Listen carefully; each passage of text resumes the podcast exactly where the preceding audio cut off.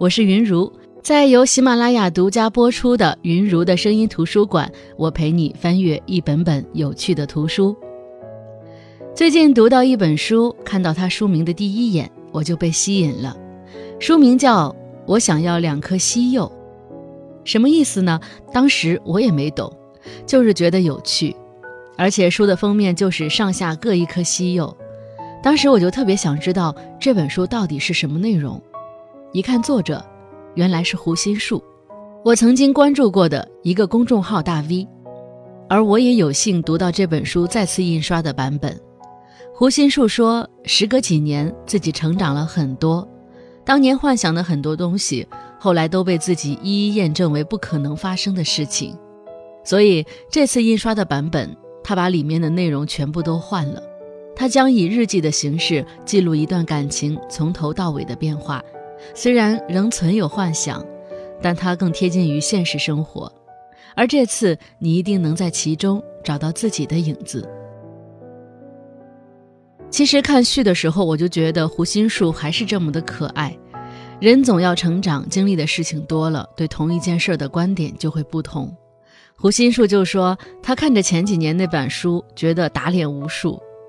他说：“曾经我说过绝对不会去做的事儿，后来我都兴高采烈地去尝试了；曾经我说过毫无兴趣的领域，后来也都成了爱好。”是啊，年轻的时候，我们曾经觉得自己看到的就是世界的全部，觉得自己已经体会到了人生的全部意义，哪怕过来人告诉我们天地广阔，不要局限于自我，我们却说：“我绝对不会后悔。”我从来没有这样想过，现在想来确实有些可笑。可是那些代表着强烈情绪的绝对化语气，正是年轻人最宝贵的东西呀。你们经历过失恋吗？当一个人转身离去，你是如何习惯一个人从你的生活当中活活的被剥离？尤其当你是被抛下的那个时，那些曾经付出的感情。要怎么整理，才能填平心中突然空出的坑呢？胡心树选择用文字来记录。看完了这本书，我才知道，我想要两颗西柚，是他在分手之后以日记的形式记录自己上一段恋情的过程。他说，记录他的过程，反而是个疗伤的过程。胡心树在写这本书的过程，仿佛站在上帝视角。观看两个小人是如何糟糕地处理他们之间发生的问题的，而在快写完的时候，他觉得自己反倒成了局外人，终于看明白，在这场爱情游戏里，到底是哪里出了问题。而他也更加明白，爱情像西柚一样，有甜蜜的，也有苦涩的，在最后咬下去之前，所有的一切都值得期待。像是每一个幻想真爱的女孩那样，胡心树也曾想象过那个正确先生会以什么样的方式出场。他出场的时候，自己是个什么样的状态？作为一个外貌不那么自信的女孩，好像总是希望他出场的时候，自己是以最完美的状态呈现在他的面前。毕竟，不自信的女孩总是更加注意自己的外表：眉毛修了没有？刘海有没有乱飞？头发有没有披下来？这些都可能是不完美的状态，也会成为自己认为自己找不到男朋友的原罪。就像胡心树说的：“我甚至分不清这是因为太爱自己，还是太怕别人不够爱自己。我们自卑又苛刻，自信又懦弱。”读他写的日记的时候，我就觉得他简直把每一个平凡女孩最局促的想法写了出来，真实贴切。他也想过。自己这样渴望爱情，可真正的爱情要是跟他想象的不一样，该怎么办？或者，到底什么是爱情呢？两个人为什么要在一起呢？是为了充当对方的另一双眼睛，让他们可以看到不同的世界，还是说，有了另一半，我们就拥有一个可以回应的树洞，遇到好的情绪、坏的情绪都可以丢到树洞里？胡心树有这样的想法不奇怪，我相信每一个人。都曾或多或少地思考过这个命题，我也相信每一个寻找爱情或者已经觅得恋人的朋友都有自己的看法。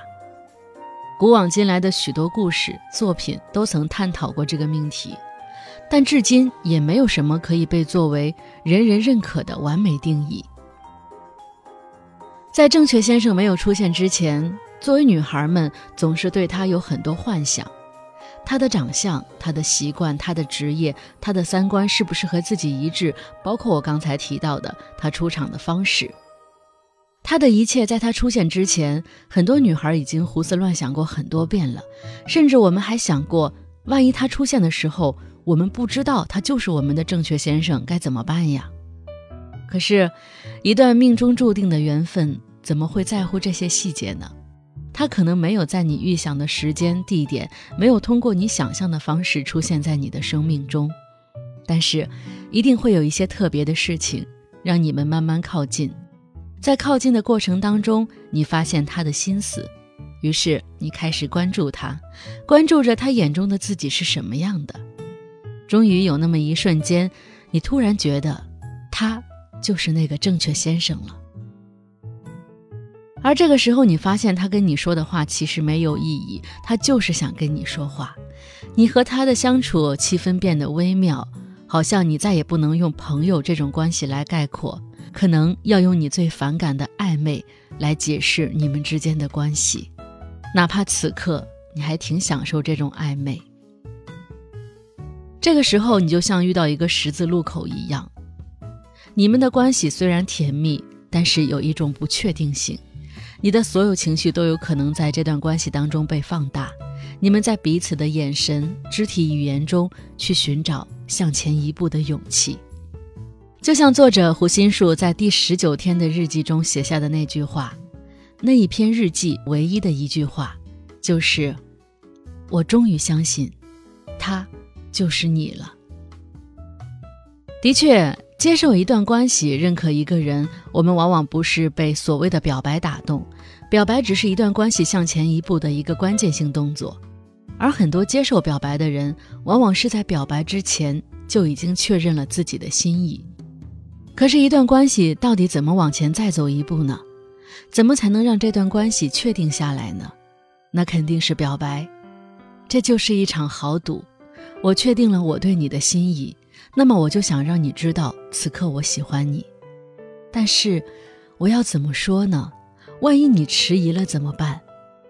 这个想法一出现，会让人浑身一震。于是，我们只能在回忆里搜索所有的蛛丝马迹。把它当做你也喜欢我的证据。在搜集证据的过程当中，我们往往想着想着，嘴边的笑容就藏不住了，一点点的裂开。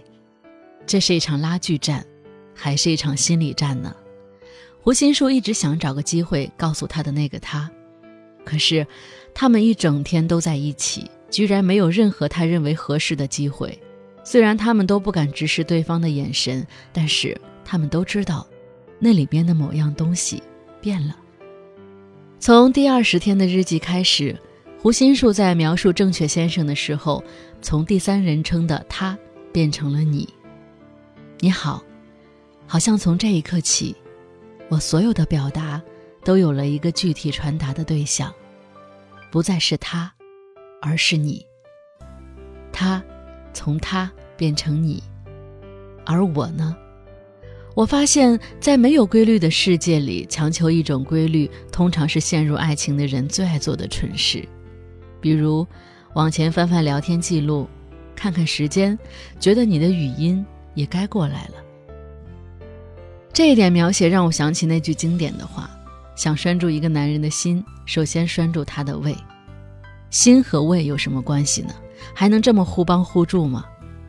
这其实讲的是一个习惯的问题。当你用美食来填饱他的胃，他的胃、他的舌尖都已经习惯你做的饭菜，久而久之，他也就离不开你了。当你不断的出现在一个人的生活里，成为他的某种习惯，当你有一天突然抽身离去，被留下的那一个，一定是痛苦的。那说回到胡心树的恋爱过程，当你心里藏了一个人的时候，想瞒都瞒不住，别人都看得出来。对方一定也能吧，只是总还是要走一个确定的形式。我喜欢你，我也是。表达爱意的语言翻来覆去，总要如此落入俗套的。可是这才是世界上最好听的两句话呀！我们都喜欢双向奔赴的恋情。你关注我的时候，我恰巧也在人群中多看了你一眼。我住进你心里的时候，你也让我睡不着觉。你想往前走一步的时候，我坚定地站在了你的面前。这不就是爱情最美好的样子吗？要是偶像剧的套路，往往到这里就大结局了。可是对于现实中的恋人来说，一切才刚刚开始。接下来，他们往往会很快进入热恋期。是一条狗死的时候，没有一对情侣是无辜的热恋期。什么是热恋期呢？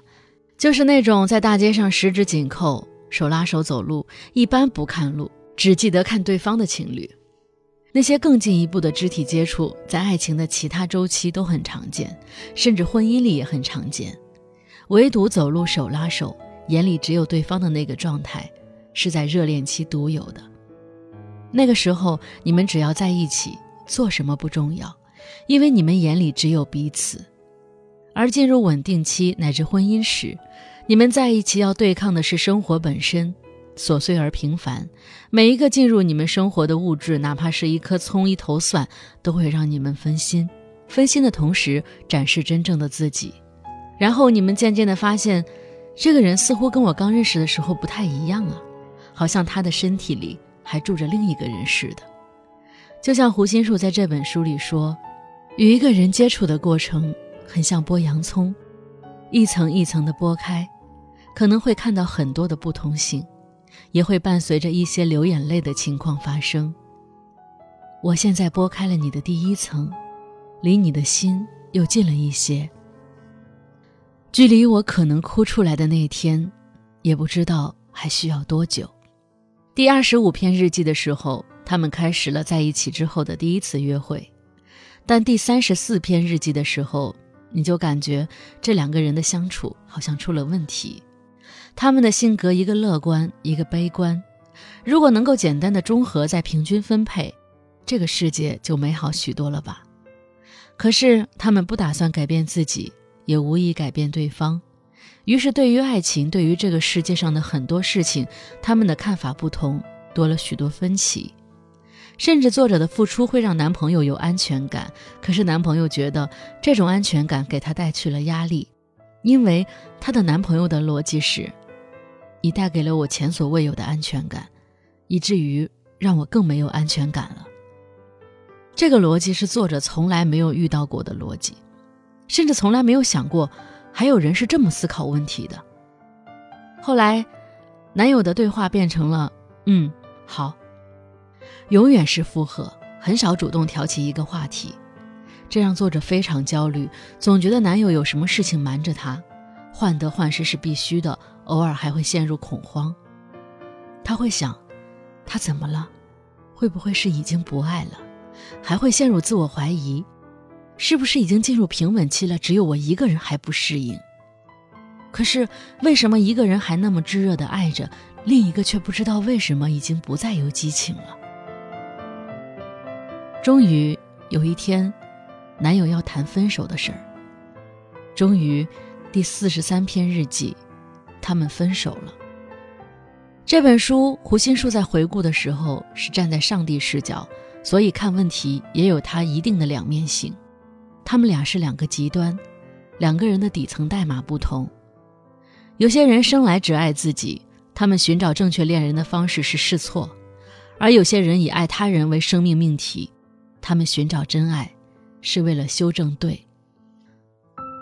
所以，我觉得这本书最难能可贵的是，胡心树在回顾这段感情的时候，并不是一味地展现他的痛苦，也没有故意把过错全部推向对方。他抽丝剥茧的剖析，不仅让我们看清楚了浓缩在一段关系中的爱情哲学，也让他自己知道了，真正的合适，应该是爱人的方式相同，爱他人的方式，才是最难妥协的部分。那其实我觉得这本书是一本疗伤指南，相信我，当你碰到爱情难题的时候，当你失去一段感情的时候，你都可以在这本书里找到抚慰。他是那么精准地猜透你的想法，并用那么温柔的方式告诉你，你不是一个人，因为你经历的这一切，我们都经历过呀。讨论爱情，从哪一个角度开始，都不如从失恋开始来的透彻。失恋是个什么命题呢？是你要从一段习惯的关系中抽离，原来的两个人有多亲密，分手的时候就有多撕裂，那种无处安放的感觉，让你觉得世界失去了支点。可是我们总要往前走，自尊心说你要往前走，融于骨血的教育涵养说你要往前走，亲人朋友说你要往前走，我们勇敢的往前走，以最小的伤害和这段关系彻底剥离。可是只有你自己知道，你还在拧巴着这段关系，虽然你也知道你跟那个人已经没有关系了，可是这个世界上人最难的是和自己和解，最简单的。也是和自己和解，和自己和解是什么？就是不再与过往纠结，不再委屈自己。正确和做自己，如果达不成一致，那就勇敢的做自己。另外，这本书还有最难能可贵的一点是胡心树的自省，字里行间总让我觉得有种遇到了灵魂伴侣的感觉。他说的这些，很多时候都是我曾经的内心独白。他的这些疑问，我也经常有。比如这一段简直说出了我的心声。他说：“我总是好奇，为什么别人的周末都那么精彩呢？他们总有事儿要做，总有安排要完成，而我却找不到什么必须要完成的事儿。闹钟不响，我似乎能一直睡下去。我大部分的焦虑都来自于我发现自己在逐渐丧失支配空闲时间的能力。是不是这句话说的还挺精辟的？”有人说这世界上没有真正的感同身受，在这本书里，胡心树也说，好像没有一个人能真正理解另一个人。时间的作用只能是加深对一个人的了解，但了解永远不等同于理解。可是，在这本书里，看着那些他对自己的剖析，看着那些他因经历得出的观点，我竟然发现，他懂我。那在这本书里。他也呈现了很多我认为的我们人性上的金句，比如这句：“共同消耗时间的人出行叫做见面，但凡其中一个人带着心动，见面就变成了约会。”还有这句：“说真的，我完全不恐惧独处带来的孤独，但我非常害怕在一群人当中做最孤独的那一个。”而且在这本书的每一篇日记后面，他都做了一首现代诗。如果不看日记，只读诗也很妙。那最后我想说，如果你正有一些情感的问题感到困惑，或者你正处在失恋的阶段难受到不行，亦或你的感情出现了危机，但你不明白你是如何走到这一步的，我都建议你们读一下这本书。即使世界上没有真正的感同身受，但是有一个内心细腻的人如此坦白地跟你分享他的一段感情发展的始末，也会让我们觉得很贴心。其中对于很多我们面临的共性问题的讨论，也都会让你受益。这一点，请相信我。好的，云如的声音图书馆本期就分享到这里。那在云如的声音图书馆里分享的图书，都可以在云如的声音图书馆的店铺里购买。未来用更多的好书陪伴大家，我是云如，我们下期见。